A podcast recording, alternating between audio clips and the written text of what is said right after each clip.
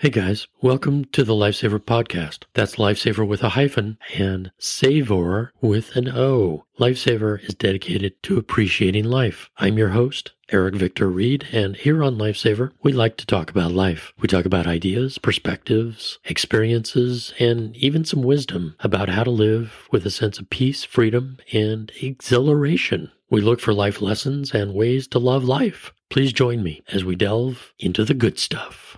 We're speaking with my mother, Christine Mikulasek. For most of her life, she's been a professional sculptor and nomadic adventurer. We explore her life and life lessons over four episodes. This episode covers her years as my mother, raising me to adulthood while still managing to have adventures and pursue her career as a professional sculptor. There's lots to learn and reflect on over the next hour, so let's jump right in.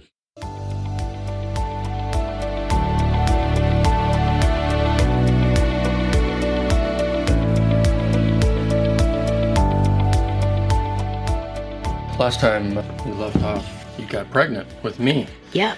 You're uh, you're pregnant in San Francisco. Yeah. This is 1968. Eight. Right. I think it was, I don't know. I'm October. born July 1969. Yep. So that was probably a really fun time for about nine months there. What, what was that like? oh, wow. Well, you Pretty know, miserable. it, it was interesting. Yeah. I, I have to say, by the eighth month, I couldn't wait for it to be over. The actual, you know, having the baby is, they always ask you on a scale of one to 10, what's the pain level? I would say, you know, it's a 12, but also it's like the hardest job with the best paycheck. Truly, because then all of a sudden it's over. You know, baby's out, it's over, and there's this like new life. It's really, and it turned out to be you, which is especially good. Ah, I have to say. But right away, so I got to say, so since we're talking about you, I want to say this. I think that people have a basic nature. A lot of things change as they grow and learn, but I think there's a basic personality thing or wiring or something because when I first looked over, your eyes were wide open. You were lo- not crying, looking around the room. You were quiet and watching. And you've been kind of like that all your life, quiet and Yeah. watching true. Checking it out, you know? And babies are, are, are so different when they come out. So I'm there. So how difficult are those first few years? Well, actually, I was planning to just go to uh, Utah and get a job at U.S. Steel, Geneva Works, and because I had that kind of lined up, the possibility as an assistant engineer, draftings person or something. Because at that time you had some uh, some engineering Yeah. uh, study that you had done. oh yeah, because I'd gone to Heald Engineering Right. College for I guess a year, and I liked it. I liked those courses. I did well at them. And so anyway, I I had communicated with the Geneva Works, and there was a possibility. And then Burgess said that he'd like to be a family, so. I said, okay. And he just gotten a job with Hewlett Packard in Palo Alto as a tech writer. So I quit school and moved down to Palo Alto. And we shared an apartment. And um, he offered to pay my expenses, living expenses, for the six months after you were born. But the plan was that I was going to go back to engineering, mm-hmm. you know, resume that. But actually, having you was a benefit in another way. I come to I came to realize later because it stopped me in my on my track. Mm. It stopped me. It made me pause and take some time off. And during some of that time off, I started drawing hmm. again, but like seriously drawing. And I just realized that I didn't want to live without that. I never thought of art as a job opportunity. Mm-hmm. But I knew that if I was a structural engineer, it would be a lot of good things, but I would there would not be time or space for pursuing Yeah. art. And it was kind of an emotional period. Well, it was emotional anyway when you have a kid, you know, but anyway, I started doing attending a life drawing co-op in Palo Alto. Hmm. And having live models it wasn't a class it was a it was a co-op where we just all pitched in to pay the model and people and we just we had a good time. It was one night a week. That was like my only thing with art um, when you were a baby. And i just knew that i that that was my that was my path. I had not i want to point out discovered sculpture yet at that point but drawing was magical for me just like it always had been when i was a child. So it kind of got me back into that. And i decided to pursue art besides, I always had to have a job to pay the bills, but that was not, to me, that was not a problem. Getting a job, working, you know, I worked at some fancy restaurants where I could work four or five hour dinner shift and make plenty of money, you know, for like four nights a week and make enough money to live on. So, yeah. yeah. And so that's what I, I pretty much pursued art. Excellent. Okay. So you're in Palo Alto. Uh, my biological father, Burgess, is in Hewlett Packard at that point. Yeah. And he worked his way up. So he was trained as a tech writer mm-hmm. at Heald Engineering College, and he had a history degree from Tulane University in New Orleans. But the history degree wouldn't get him a job, you mm-hmm. know. So he that's why he got the did the course in tech writing. Uh, that's where you guys met. Is that yeah. Um, yeah, we, technical college. We met and we had so many ideas in common. I had just read The Fountainhead. But see, when I read The Fountainhead, it was like, I have to say, it was exhilarating for me because I felt like someone who was intelligent and wrote a book agreed with me. Because mm-hmm. up until that point, I was pretty much the black sheep outcast. You know, I walked away from religious family, from religion, which meant that I had to, didn't have a lot to talk to my family about. Mm-hmm. and I had all these ideas in my head that nobody I had known in my family and home wanted to deal with or mm-hmm. talk to me about because I was thinking about ideas all the time like you. I think there is there a gene for that? I don't know. I was always thinking about you know the be- better ideas the way better way to live the better way to deal with reality and stuff. And so here I read this book and here's this intelligent, smart woman who says, "Yeah, you're right." Basically, you know. So it was very affirming for me. So then I met Burgess, and he's this very intelligent. He was this amazing fog cutter brain, very cerebral person. Yeah, cerebral. That's what I meant. What I just have to ask: Do you remember? Was it a particular class that you guys had together, or I just love how you know how did people first meet? Like, did somebody have the courage to come up and talk to somebody, or was it just a? You know what? I bet it was somebody you saw somebody reading something, or I don't remember the moment, but you know what? I'll bet it was. It was probably one of those serendipitous things like conversation in the coffee room or in the lunchroom at the college, and overhearing one of his extremely lucid. You know, what Burgess right. would do is he'd listen to people bat, batting something back and forth, an right. issue, an idea, whatever, and he'd sit there and listen and watch, and his eyes would start to glitter a little right. bit, you know. And then when there was a pause in the, the, what was going on, he'd say something that just like cut right to the heart of it and dissolved all the peripheral, yeah. unimportant stuff. He had a knack for that, right? Yeah. I called it a fog cutter brain, and maybe it was one of those moments where he just dropped a remark in, and it was in line with what I was thinking. and oh, with that's impressive. Ayn Rand's ideas, and I probably would have, knowing me, would have said, "Wow, I like that," yeah. you know. And then we just, we just, because ideas were extremely important it's to both of us. Quite a mind in there. You know, you you can do worse than to have a baby with a best friend. Yeah, absolutely. Especially if you're both rational people and you can work it out. You know that because we weren't really romantic. That's the crazy thing. We weren't it was just one of those things. I don't know. We, Yeah, admiration, I guess. Yeah, but it all worked out great for the for the best. And Burgess decided, even though he wasn't prepared at, at first, uh, then he decided about, he wanted to be involved. So you're about 22, 23. He's about 26. Yeah, I think he's about three years or four years older than me. Yeah. I forget. Yeah. And anyway, so it all worked out. It was hard for us to live together because he's kind of emotionally repressed. And as you probably, as you know very well, I'm not.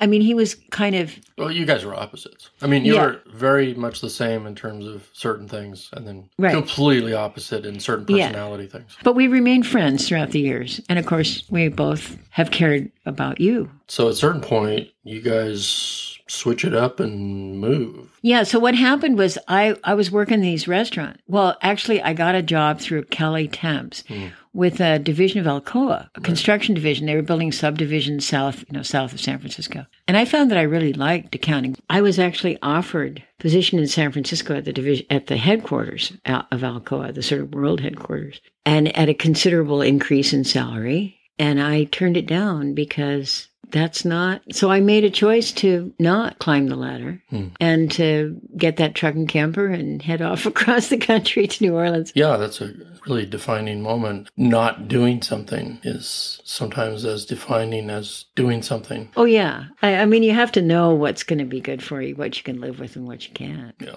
Yeah so, so you're there and then why do you guys move? Okay, so I was I worked there actually for uh, three years when you were little, hmm and I was bored, and so I was working there during the day, and the pay was not great. But then I got a job at a fancy steakhouse at night, dinner shift, four nights a week. That's where you learn to count money, my dear, because you were just this little kid, like you were three maybe. And I worked there for six months at night. And I'd come home from work and dump out my tips on the floor. And you'd sit there and push the, all the nickels and all the quarters. And we didn't get dollars so much back then, but it added up to quite, and all of the money I made, base pay and tips from that job, I saved up to buy a truck and camper hmm. to have the big adventure. Oh, okay. And that's when we, that's what it was. That's yeah. when we went on that trip. yeah. And you had just turned three, Yeah. I think, when we left. Now that trip, we went all the way from California to New Orleans, Yep. and stops along the way. Of course. Why did Burgess agree to do to do that? It Um, seems be- like a very adventurous, non-planned kind of Yeah. Why did he? when he was so focused on you know, career and I don't know. You know, that's a really good question. how how long were we gone on that trip? Um, well, the idea was we were moving to New Orleans. That's why he went, Oh, I'm sure. Okay. That Did was a he good trip, just love New Orleans, or did he have a job opportunity there? No, Huh. no, it was that we, because we had gone to New Orleans two times in the winter.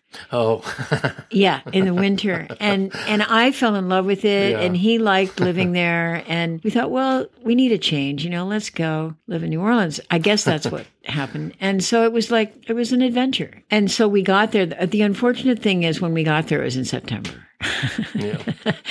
and it was not the winter. miserable and i never i i never had any experience with hot humid and i just i couldn't do it and it was the night before we had to sign the lease and it was one of those hot humid nights in september and i just knew that i could not i couldn't do the climate no and he kind of agreed too because he'd gotten used to living Yeah. on the west coast and and it was just kind of pretty miserable Yeah. so So I could have been a New Orleans kid. could have been New Orleans. New New Orleans. Orleans. kid, yeah. Instead, what happened was we just fired up the truck and camper and headed back west. And Yeah. we, we almost stopped in Colorado Springs. That was very attractive. Now I remember a uh, late at night lightning storm Oh, yeah. somewhere. I don't know, maybe halfway between New Orleans and California. But Yeah. is that is that right? Oh, probably. We had some we had some real weather and we actually saw the storm we were driving into.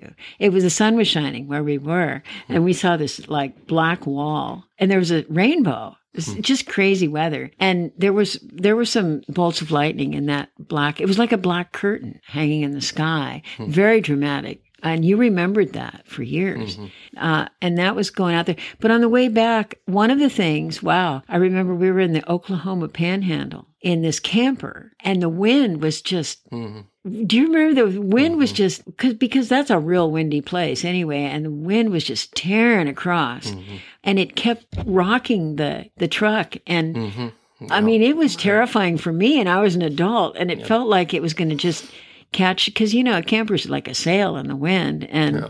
Yeah, I remember that. You know, it's one of those things I talk about in my book of like, you know, there's there's scary moments in life, dark moments, but they leave an impression, an aesthetic experience, right. and I treasure those. You know, those uh, those memories. Yeah. Um, they're like, wow, nature is big, sort of thing. You know. so that trip to New Orleans and back. Now you get back. Do you guys No, we went didn't go back to California. That's when we started living in the Northwest. What happened was coming down out of Colorado, we went through Utah or whatever is there, I guess Utah. And then we were looking at a map. Well, should we go this way back to San Francisco or should we go this way up to Portland? And there's this highway and I had never been to Portland before. And there's the highway 74 whatever 84 goes uh, Columbia Gorge Highway. Hmm.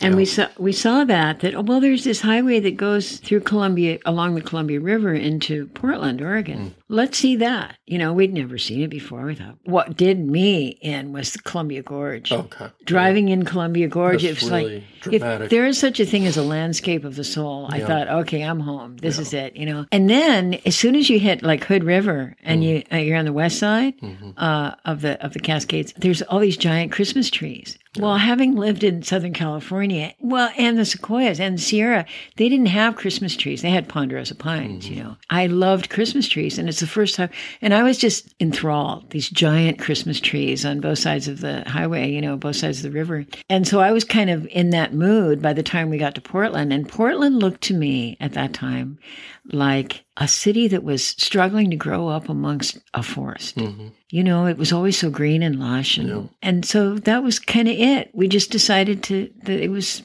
we were going to settle there for a while. Yeah. Yeah. What was your first town in that area? Was it downtown Portland or was it? That was the little house in Goose Hollow that I shared the rent with David Diving Horse was his name. No kidding. His name was David Diving Horse. And he was involved in theater and some other things in town. And anyway, I think I, I don't know how I found it, but he was looking for a roommate to share the rent. And, but that was after Burgess had gone back to Palo Alto. Ah, okay.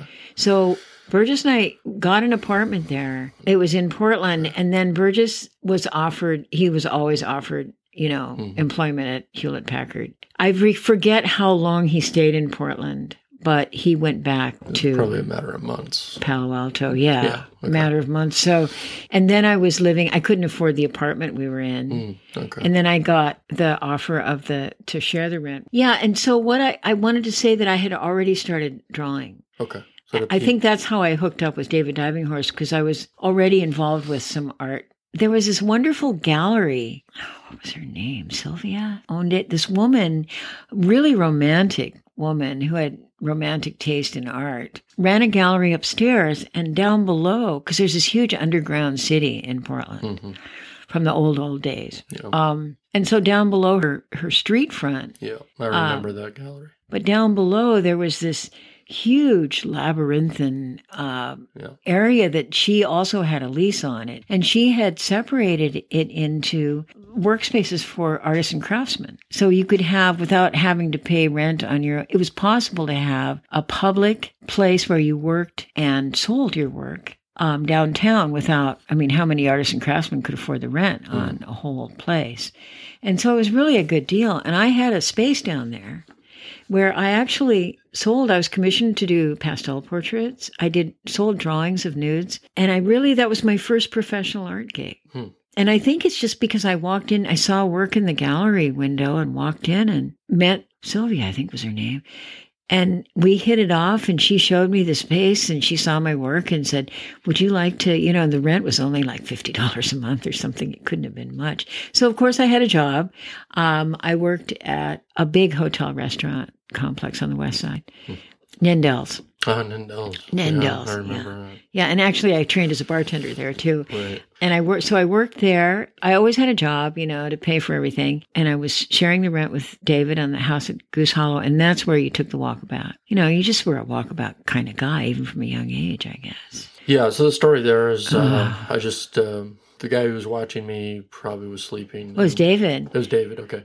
because And, I um, was out of town for the night, and I had said, you know, David, I, I'm, I'll be back. Can you watch Erik? And you know, he liked you, and you liked him. I mean, you knew each other. Yeah, no. But he was asleep. But I think uh, my memory is I was just looking for mom, and so the natural thing is, you know, well, she's not in the house, so go out and look, go out and look outside the house. And so uh, I just started.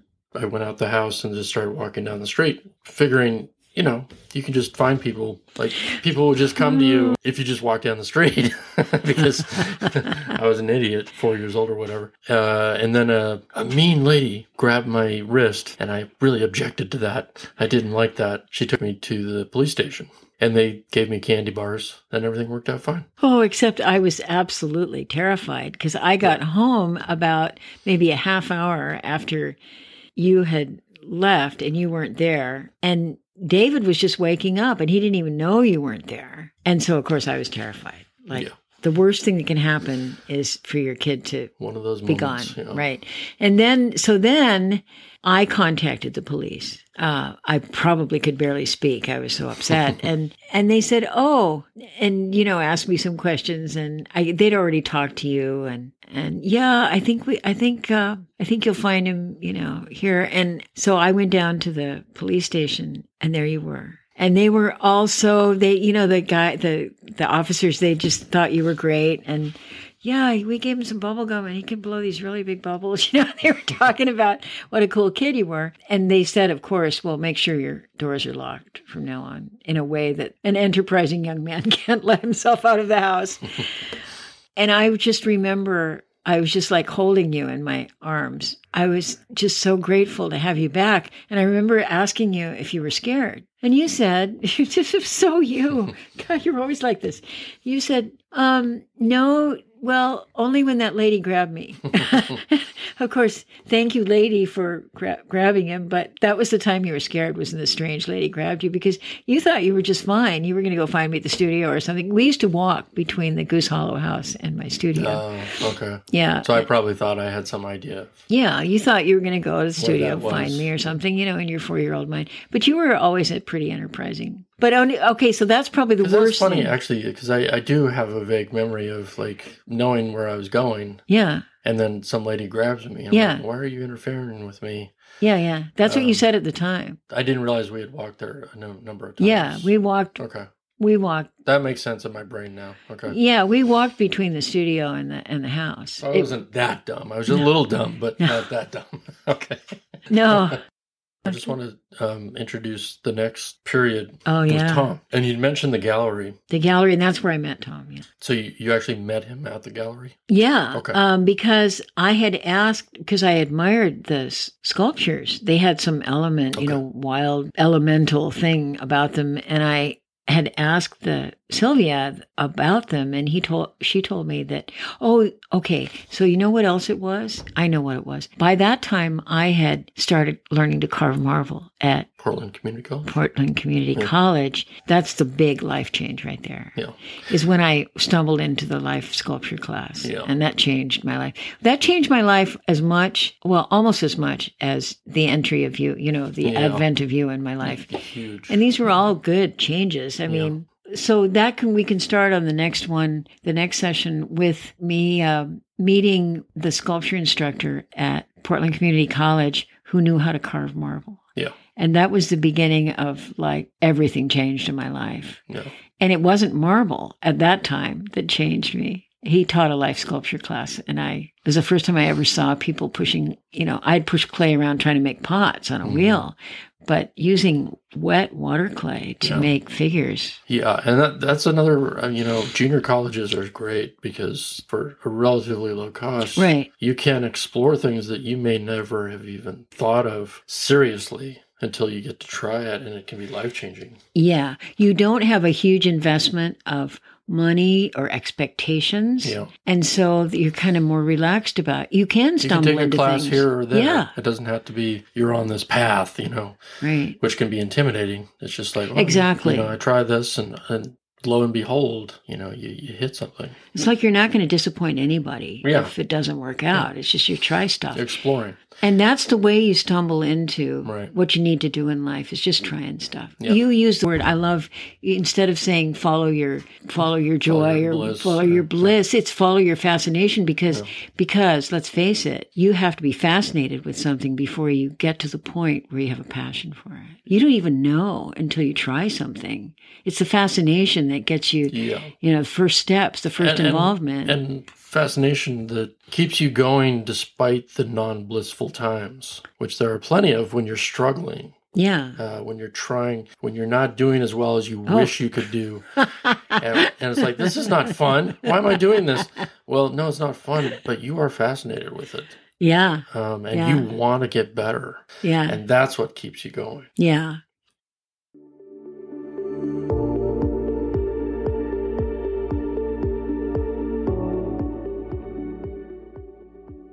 I want to get back into your. I, I'm about three or four. You start carving marble at Portland Community College, PCC, and also doing life sculpture. And around the same time, you meet and are impressed with Tom Pemberton. Yeah. So what happened was I stumbled into well, I because I of what I said about Forest Lawn and seeing marble when I Mhm. was a kid. Yeah. I always had this fascination for how do they do that? And when I have that kind of fascination, it doesn't really doesn't leave me for decades. You know. I, I want to stop you there because that is a really important thing. A lot of people they let it leave them. Oh. People get on paths of expectations from Right. their parents or society. What is a success, quote unquote, and they they don't pay attention to their fascinations. But you did. Yeah. You it just you couldn't let it leave you. I guess I was asking about if they knew anybody who knew how to carve marble because I wanted to find out. And they referred me to, they said, yeah, Russ, and he was the sculpture teacher at the Portland Community College. And so he said, well, you can, you can come and just try this in this back room here where we were, where we were, where he showed me the stuff. And you can come anytime you want and just sort of practice and see if you like it. So anyway, I kept going there and just, it was just fascinating. Okay. So it turns out that right next to where I was, where I was working in a little back cubbyhole room. And so not far away was a door into the main studio where he taught sculpture. I, one day I happened to, I guess I opened the door, looked in, and there was a life sculpture class going on. Hmm. And I saw people standing at easels with dinner knives and wet clay, water clay, and they had a model, a live model. And I watched them, you know, forming the clay to look like the model. And so I stood there and watched. Talk about fascination. This was like the meat hook. You know, mm-hmm. I got hung up on. I watched and I just, it's like my eyes, I was doing it with my, feeling it with my eyes, you know, the clay and the, uh. and so about the second or third time I was standing in the doorway watching this, Russ noticed and said, you obviously are interested in this. Why don't you join our class? And I said, oh, well, you know, it's too late to register and I can't really afford it. And he said, well, just, I need more students who are fascinated, who really want to mm-hmm. learn this. So, and there's room and I'm not going to tell if you don't. Kind of, you know, he was joking about it. He said, nobody cares. Just join the class. And I did. And that was it. Yeah. That changed my life, my whole, whole life. Yeah.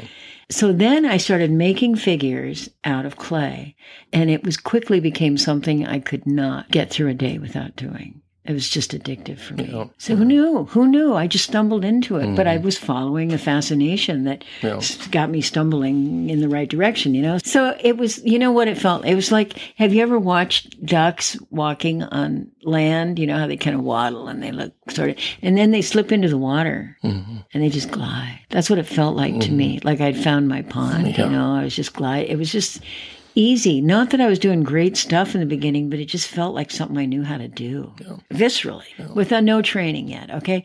So then I found out that, oh, the clay dries out and cracks and falls apart. And I realized, well, clay, you know, you make something you love out of clay, and then how do you keep it? So I asked those questions.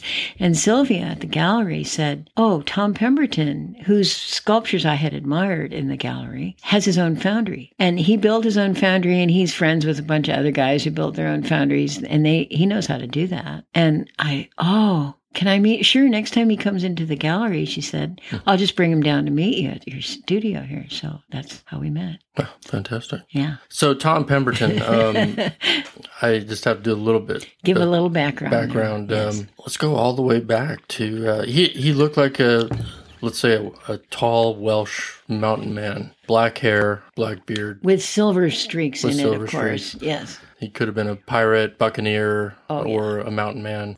A kind person and twinkle in his eye. Very knowledgeable of science, engineering. His so Pemberton. I remember doing a report on um, a general, a general Pemberton in the Civil War. There was. Um, when I was in fourth grade, I think I did Oh, that. my. And then um, also his forefather, great grandfather, or great great. I think it was a great, great, great uncle. John John John Pemberton. Pemberton, who Invented? invented the Coke recipe, Coca Cola. Coca Cola. Um, That's a great story. Yeah. and then Tom himself, he grew up in Chicago, and then No, he grew up in uh, Louisiana. uh, well, he was in Chicago for Oh, a while. that's right. I forgot about I think when he was very young, it was Chicago, and I then uh, then Louisiana, and then um, he shipped out uh, right. Korean War. He came back, did the GI Bill. He had a did he have a master's in science? Oh, he did. He had so he he had an engineering degree, Right. And then, um, he worked- Louisiana State LSU. Worked for a petroleum company as a He worked on oil rigs. That's how he worked his way through college. Right. Actually, oil rigs off the coast of. of and he was kind of in that you know that milieu of uh, serious business type people. And then he had his accident, which Right. changed his life. And by the way, he was he was in Montana working. He and his family were in Montana. He had a job in installing those those ICBM missile silos. Ah, right. Um, Yeah. When they were now they've dismantled all of them, but they were putting them in. Then that was his job, and he and it was a terrible, uh, devastating accident. And, Yeah. uh, yeah. So he was hit by a drunk driver, um, basically ate the steering wheel, and um, was in a coma for how long? Six months or? I forget, but he was in the hospital for over six months. Yeah. and they thought they tried to cut his leg off, and he and he heard them talk, the doctors talking because it was smashed. It was so seriously smashed. It wasn't just fractured; it was just smashed. And and he heard them talking, and he sat up in bed and bellowed, "You will not cut my leg off." And he said, "Well, it's it's dicey. It'll take be a long surgery, but we'll try to fix Okay. it." And Yeah. did. Yeah. Uh, so he survived that, Yeah. obviously. And then Yeah. um, while he was in coma, I remember him telling me he had these deep dreams Yeah. about meeting basically an Indian spirit guide. And when he came out of coma, my understanding is that he was a changed person. And of course, there's nothing like that to give you mortality awareness too, and That's um, right.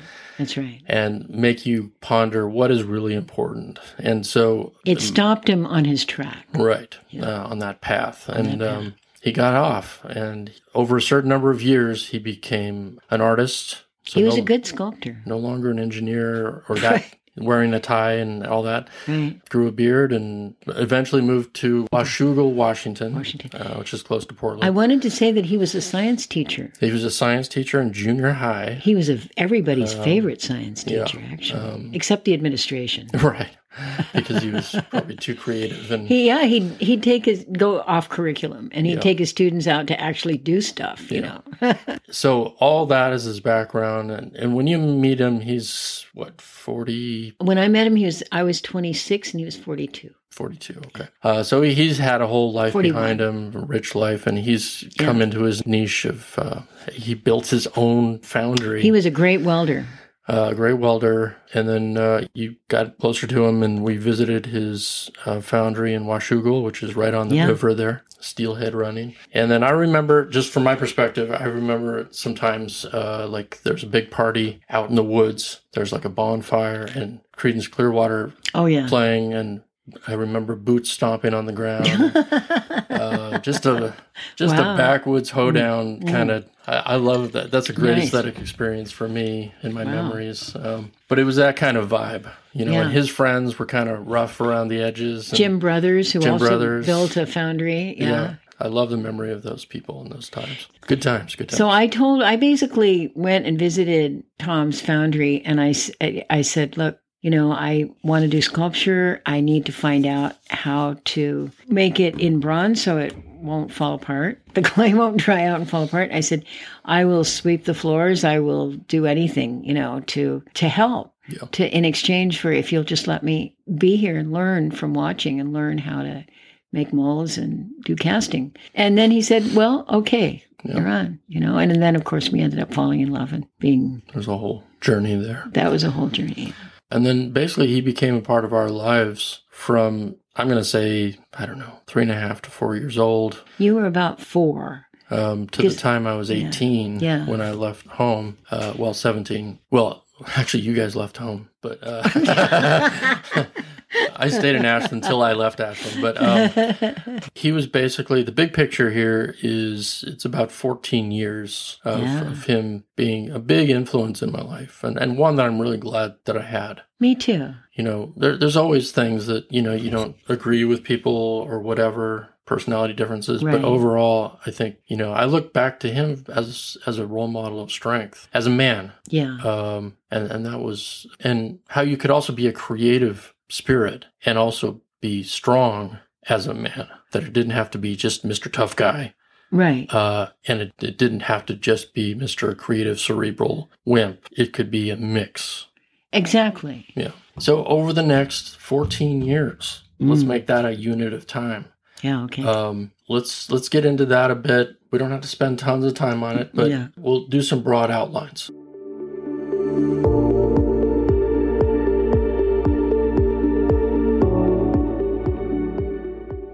I was already hooked on sculpture when I met Tom. Mhm. You know, one thing about sculpture is I got the fascination turned to absolutely driven passion to not just do it, but to get better at it. Mm-hmm. And so I was driven to keep getting better and better until I could do what I had in my head. And so I was just like, whatever time and energy I could sneak, I put into that. But I was still working at a job, of course, always. And of course, I was taking care of you. Mm-hmm. And by the way, just in case you ever wondered, because I know I was driven, but I h- hope you know that you were always number one. Maybe, Yeah. maybe you didn't. No. Sometimes because I was so occupied with sculpture, but you were always the most important. yeah, I mean, you know how you kids always- are, right? You always try and do both, you know. If- Yeah. I, I think people should try and do both. I mean, like you raising your kids, you've always tried to pursue your yeah, own thing Life-Savor too. and that sort of thing. Um, but when push comes to shove, there's no question Absolutely. that the kids are Absolutely. first. But you try to push and shove a little bit to get your own thing too. Sure, sure. And I think that finding that balance just is don't really push and shove your kids, but you know, but you try and push and shove your life a little bit right. to make a little room for both. Exactly. So that's what I was doing. That's what I was doing. And then Tom and I became very intensely sort of joined at the hip. I, for me, it was probably the first time in my life that I was just completely, madly, blindly, and I don't say that in an entirely good way, in love. And when you're that kind of in love, I found out that you don't necessarily see the hazard. Um, Yeah. so, but then sooner or later you deal with them. So, anyway, I learned everything about sculpture from Tom. And it was about five years before I had my first sculpture edition produced. Which we cast at, at the foundry. And so I got to the point where I finally got my first. Remember the Wilsonville farm? That's mm-hmm. where I made Oh, the yeah. seated gypsy. Oh, yeah. Remember in the mm-hmm. little kitchen cubby So that's- over the corner there? Wilsonville, Oregon is mm-hmm. outside Portland. We were there. I was um, in the end of second grade through fifth grade. That's about a few years from when you met Tom. It's when we finally settled in Wilsonville. Yeah, that was a few years later. We we had the boatworks, uh, Netta Oh, right. Boatworks on the Willamette River right there at John's Landing. Very interesting life uh, and you had a boat, for a kid. Yeah, and we had all those puppies. yeah. What a life! It was an interesting life. Quite an adventure. Yeah. Quite an adventure. Yeah, because because we had a foundry, which was like a hundred thousand pounds of heavy stuff. You know, And, Um, and I, I want to mention too that sculpture and especially bronze sculpture is not for the lazy. So you you have to both be you know emotional and care about feelings, mm. but also be willing to work hard really with hard. material stuff and also do a lot of math and science. Yeah, So it's not just throwing pots on a pottery wheel, although I don't mean to people who do that well, I admire those people, but there's so much material in, Right. in- and just science and engineering and all that stuff in addition to the creative part. right. That's right. Uh, it is definitely not for the lazy. right. Ma- so making sculpture, you know what I found over the years? It's interesting that a lot of sculptors have some kind of an engineering or mechanical background, and that makes sense because because you have to. It takes a lot of pre-planning. you were doing some sort of industrial uh, waxwork. Yeah, actually, I got Was a job. Fearless? So one thing about me is I always, unlike Tom, I always had to know where the rent was coming from three months from now. Right. And Tom, remember his classic line was something will happen, something Yeah. will work out, right? And often it did, but And damn it, it did. yeah, I know. But I would go out and get a job if I couldn't see. Oh, out. that's what happened. Yeah. Oh, that's what happened. Chris went and got a job. It'll And- work out somehow. Yeah, right. So it was called Precision Castparts. Yeah.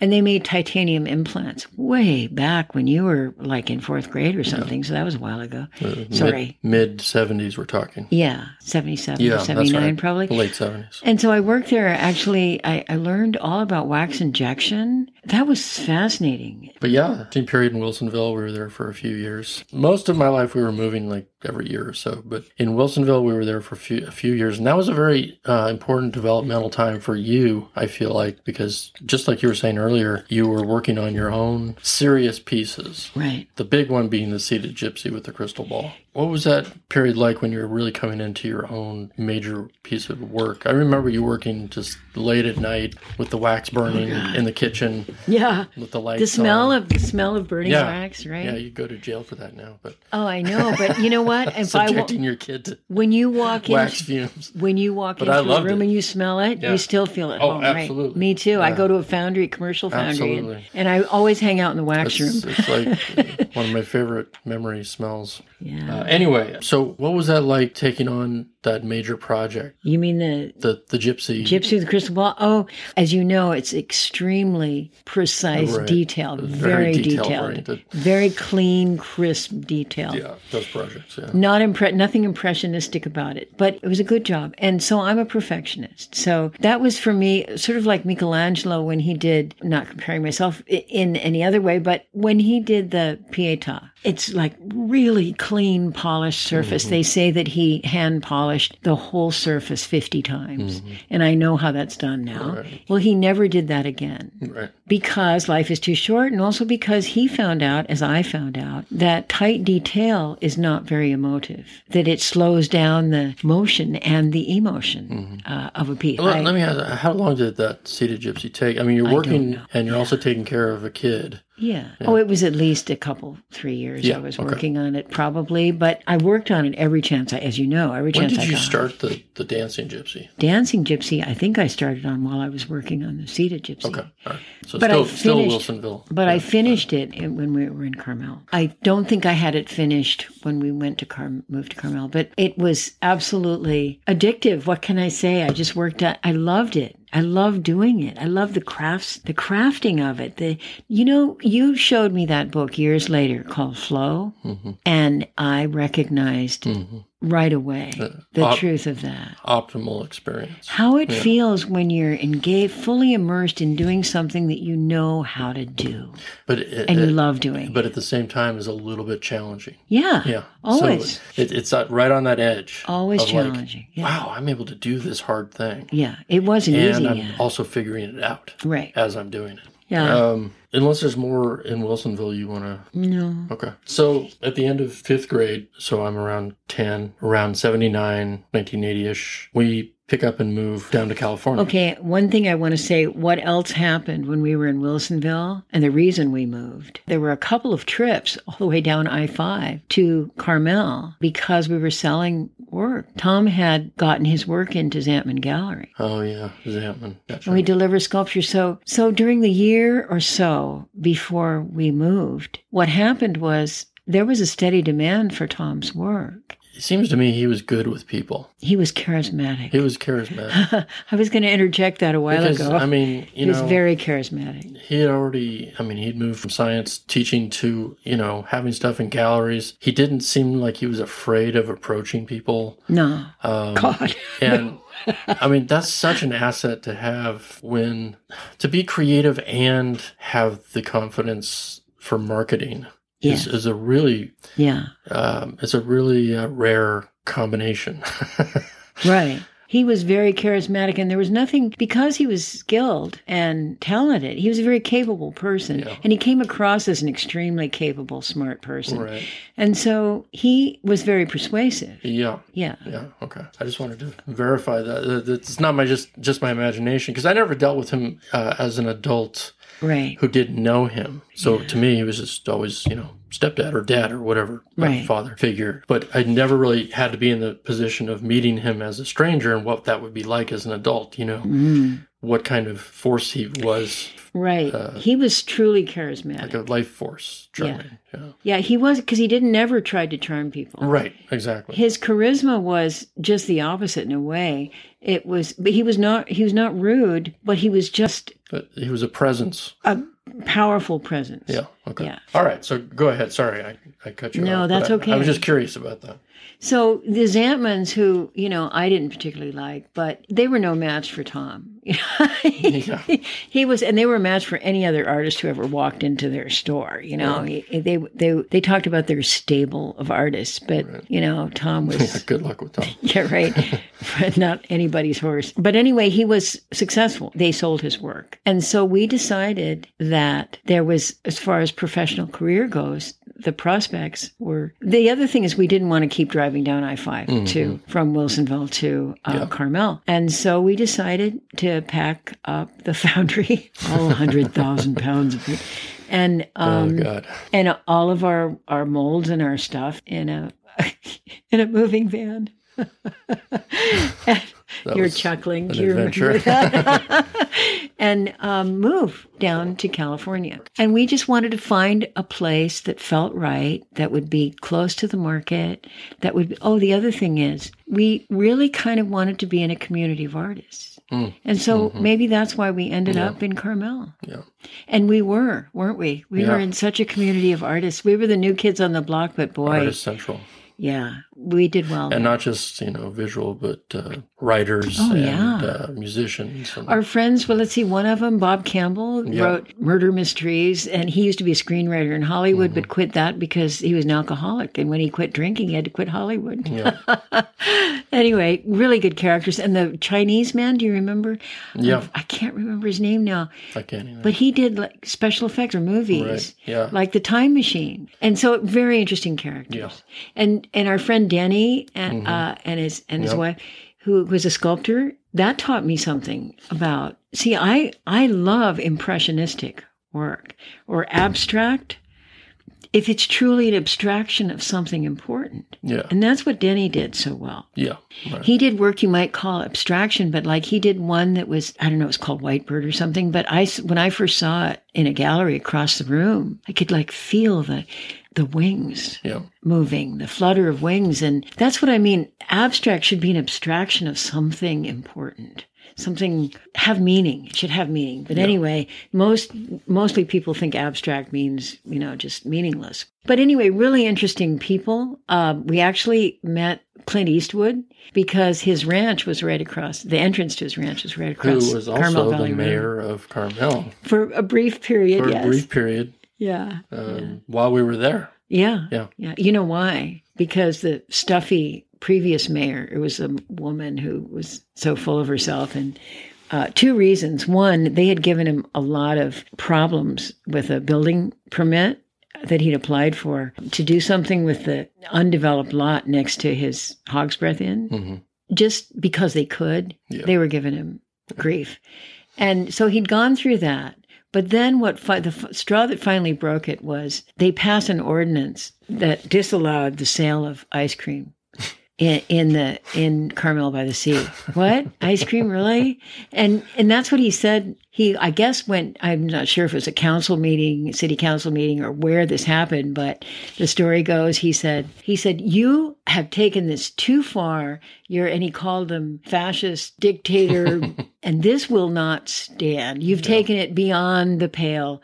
And of course, she said, "Well, what are you going to do about it?" he said, it? I am going to run for mayor against you, and you will be out on your butt because I'm going to win. and of course, he did. I mean, name recognition, right? but then everybody, but then all the tabloids across the country, Clint Eastwood wants to be president. You know, this is the beginning of his political career, and he just laughed about that. He said, "No, I like to make movies. I would never, ever in this lifetime, any lifetime, want to go into politics." the So, funny thing historically is that's exactly about the time when Reagan, yeah, a former actor, takes off yeah, as president. yeah, that's right. I'm just curious, what was the reason for no ice cream? Oh, because little kids might, you know how little kids are, and the ice cream, scoop of ice cream would fall off of their cone onto, because this had happened two or three times, onto the sidewalk and melt and make a mess, a uh, sticky I, I do remember that argument now. Yeah. Yeah. I Yeah. was like, wow, it's, we got to shut down the town. There's, there's ice cream on the street. so stupid.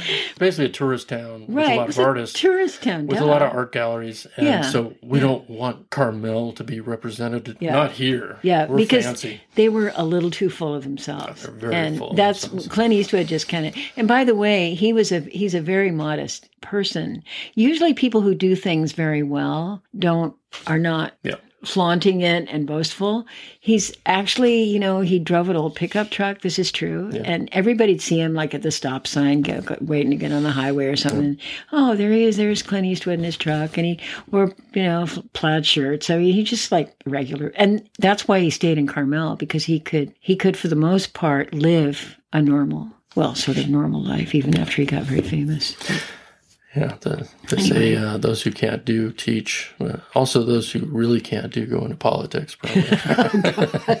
I mean, look at the people who have been career politicians in uh, in America, in our country. They really don't know how to do anything in the real world. yeah. So try to boss other people.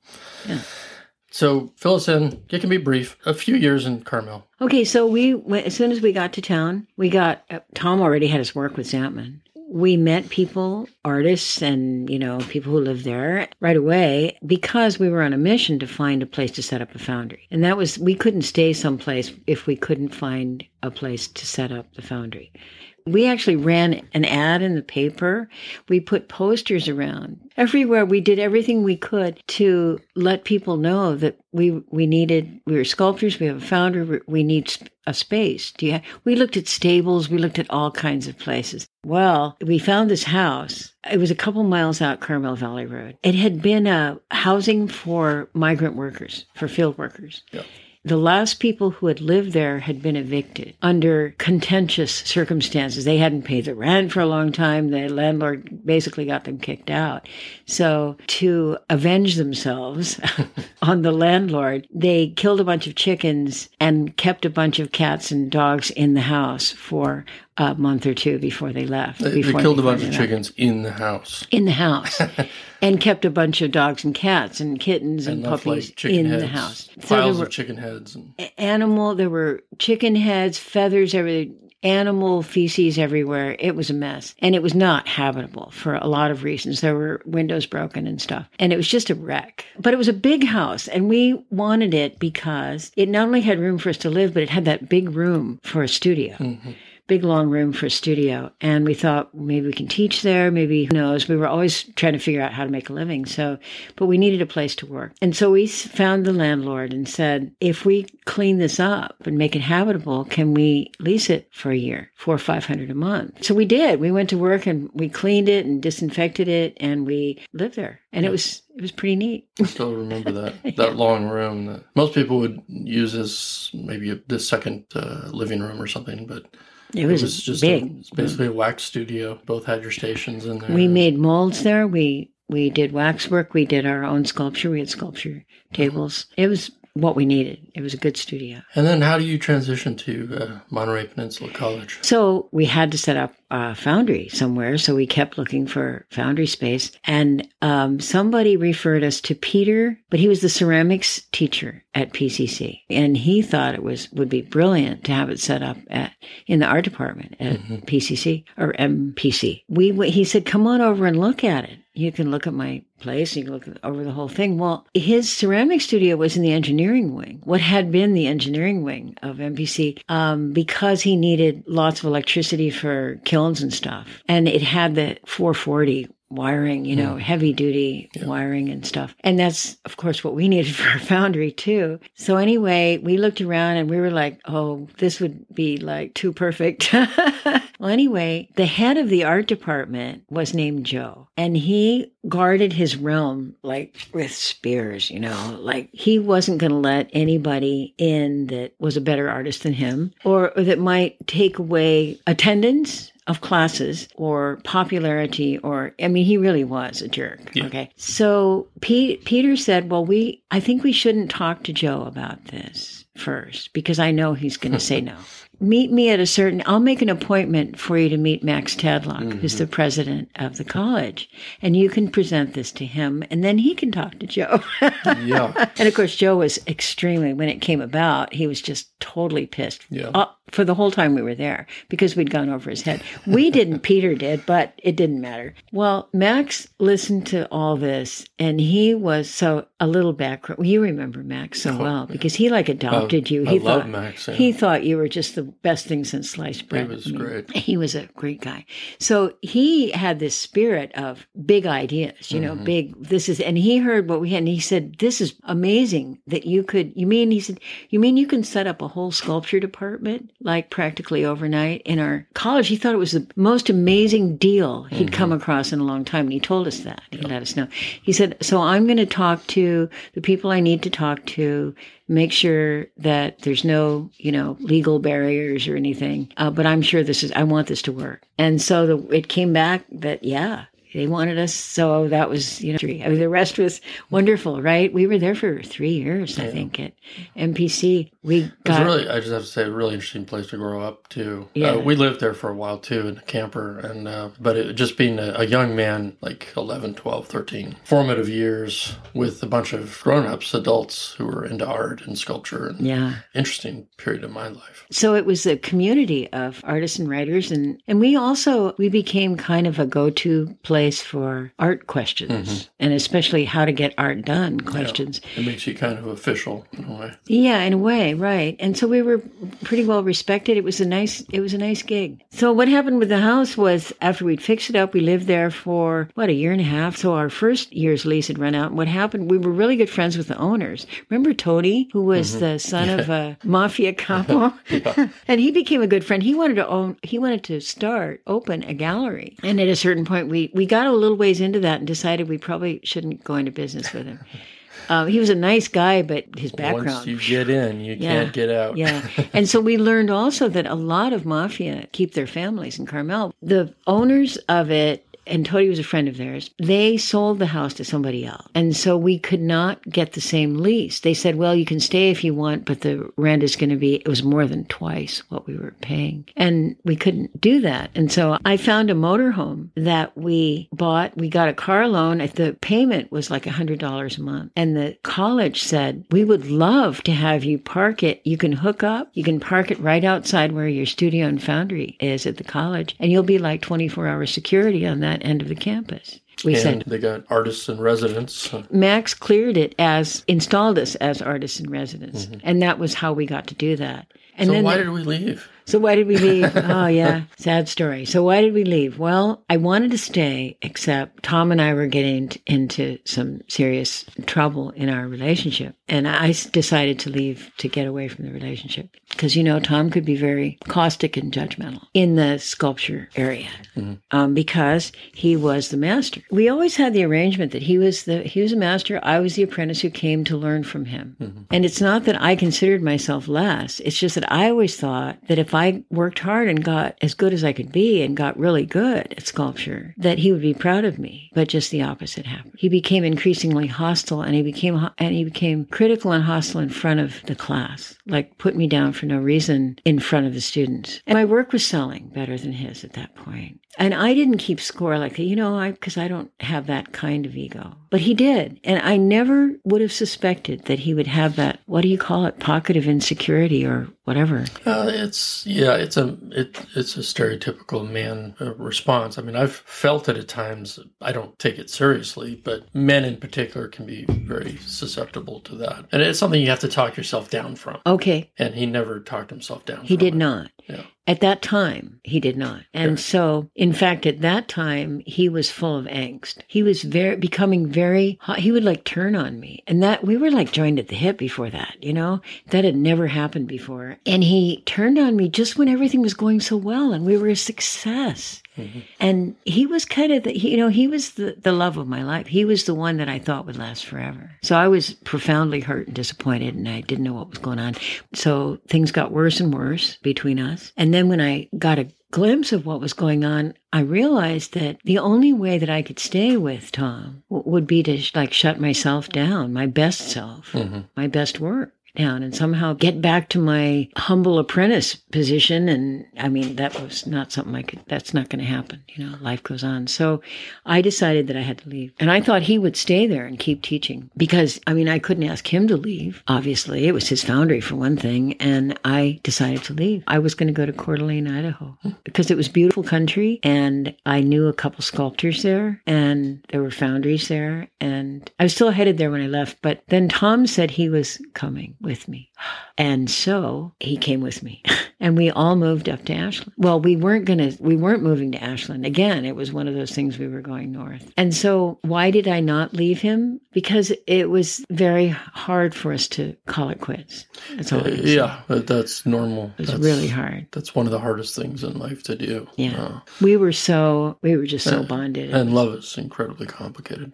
Yeah, yeah. Because I hadn't really stopped loving him. It's like he had turned into this different person. hmm So what do you make of that? you know? Yeah. So well, maybe he'll change in the future, or maybe Well, and of course, he said, "I'm sorry, I can't live without you. I want to come with you," and that's what that's why we left. So. Uh, we pack up another truck, and uh, with that foundry, and um, we head up, and we actually stopped in a town in California before we got to Ashland. Um, and I actually started school briefly uh, in that little town. Stayed Oh, I know where it was. It was Weaverville. Weaverville. That's right. It was uh, the Trinity Mountains, the Trinity Alps. I wanted to live there. Yeah, that's where we were going. Actually, we went to Weaverville, and then why did we leave? For some reason, we headed up to Ashland. I know, and I wanted to stay in the Trinity Alps, and I can't remember why we left. It probably had something to do with with Tom, but I can't remember. Maybe it's one of those. But I remember we went up to Ashland and um, uh, we crossed the, the Oregon border. Yeah, We got pictures of that. yeah, and, yeah. um, From but for some reason, we came to Ashland. yeah, Do you know what the deciding thing was? Because Ashland was a big part of my life. That's where I went basically to high school, we found a shop to rent right? in Ashland. Do you remember Water, Water Street? on Water Street? Water Street, good job. I, uh, So we were probably had our foundry set up there for the first eight months, nine months that we were in Ashland, and then we found the Oak Street house. I'm Boy. starting to get memories. This is the early 80s and MTV is just starting to come out. So for my generation, I remember watching MTV videos when they were just coming out. And I was just like, wow. Anyway, sorry. That's See, just you're cult- jogging my memory because you just a remember. cultural reference. Anyway, so eighty thousand dollars we bought that place, and we got a bank loan, but it was a lot at the time, and so. I worked. I mean, I worked fingers to the bone uh, to to uh, at sculpture mostly commissions. You know, I worked. I did stuff for ceramic houses and, and to pay to pay the mortgage. I love that. I love that place. From your perspective, what was what was the Ashland experience like? Oh, it was great. I loved the theater scene, and there were a lot of artists of all different actors, actresses, wardrobe people, set designers, you know, just and painters, and uh, just a lot of artistic people. And yeah, it was a it was a great setup. Yeah, so I worked really hard, but I I loved it there. And I decided, I actually made a decision when I saw that Ashland High School was a good place, and you were starting high school, and I th- knew that we had moved around a lot all of your life, and I thought it was time for to stay put so you could have a chance of developing some long term friendships. And that turned out to be quite a good outcome on that score. Yeah. So in my talk with Tanya, my wife, uh, so we met in Ashland, and then we've been together mostly since then. Yeah. So that decision led to Tanya and I ultimately getting together and having kids who are now um, roughly 17 and 18. Yeah, So about the same age as when I left Ashland. that's right. Anyway, I it was partly for you that I wanted to settle down there and stay in one place throughout your high school years and I almost did that. You you managed to finish high school.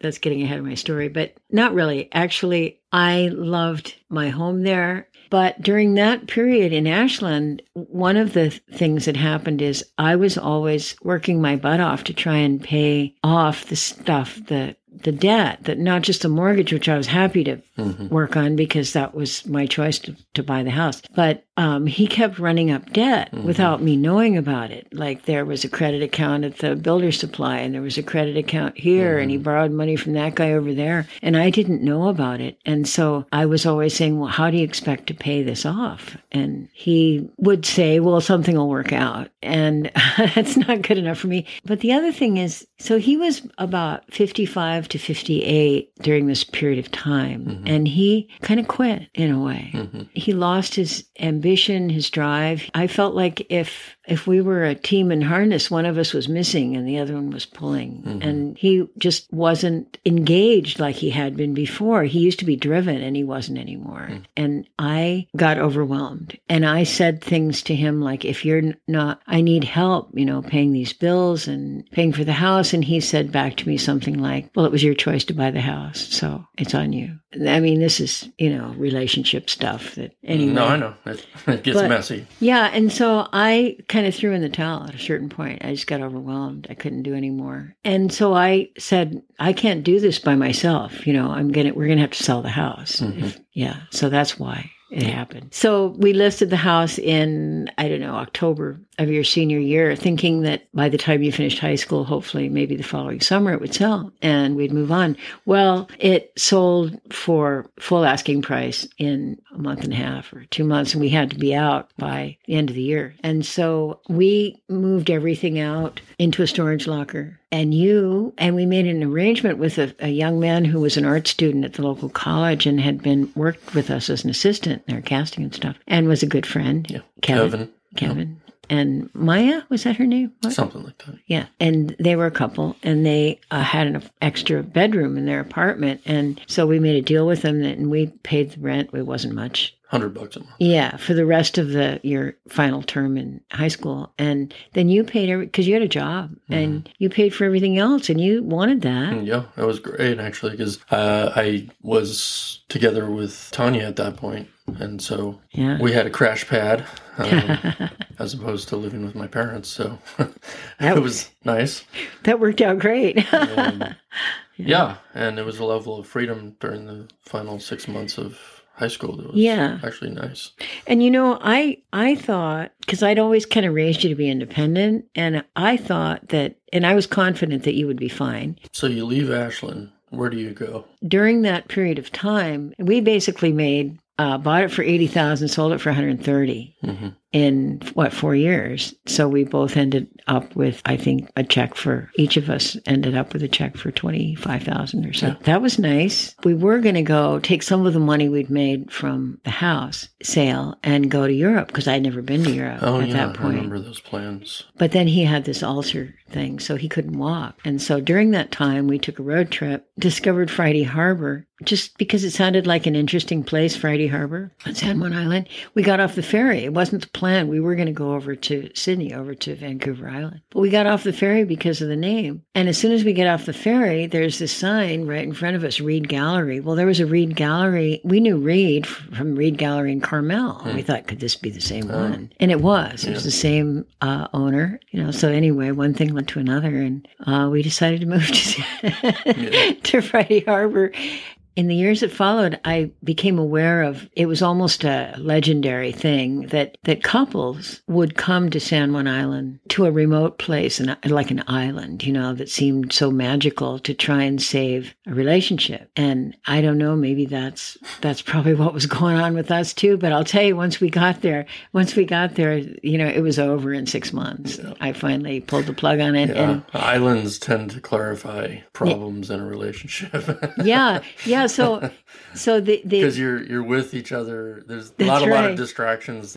And so I don't know what the crime statistics are now on San Juan Island, but at that time, when we went there, it turns out that really the only violent crime that was happening was murder suicide. yeah, usually couples. the couples, yeah, it was always couples Yeah. who went there as a last ditch effort to save a relationship, and that didn't work, so they just ended it all, or somebody did, or homicide, you know, domestic violence anyway. So fortunately, I just pulled the plug on the relationship finally because it had become it had become toxic. I mean, we just kept trying to fix it, and we couldn't. and roughly what age are you? So at that age, I was only so when we moved to San Juan Island, you were finishing high school. So if I'm around 17, you're probably around 40. Yeah. Yeah. Okay. That's right. Yeah, that's right. Because I always told people, oh, yeah, I was done being a parent when I was 40. Yeah. and I had this whole great life after that. whole whole life ahead of you. So where'd you move to? So my Was that the little cabin? my friend was Susan Harris, who she introduced me to Inez, who had this log cabin mm, on Yacht Haven Road, and I got to rent it for seventy five dollars a month. It did not have running water, but that was okay because I joined the. I was actually healthier during that time than I had been for a long time. I joined the athletic club in town, and I just drive in every morning and take a shower and work or work out and take a shower, and I loved that time. I mm-hmm. loved that time living there. So now we're entering a new chapter. Have we finished the years together? The shared life, the shared Yeah. life. I'm already off on my own. Oh gosh.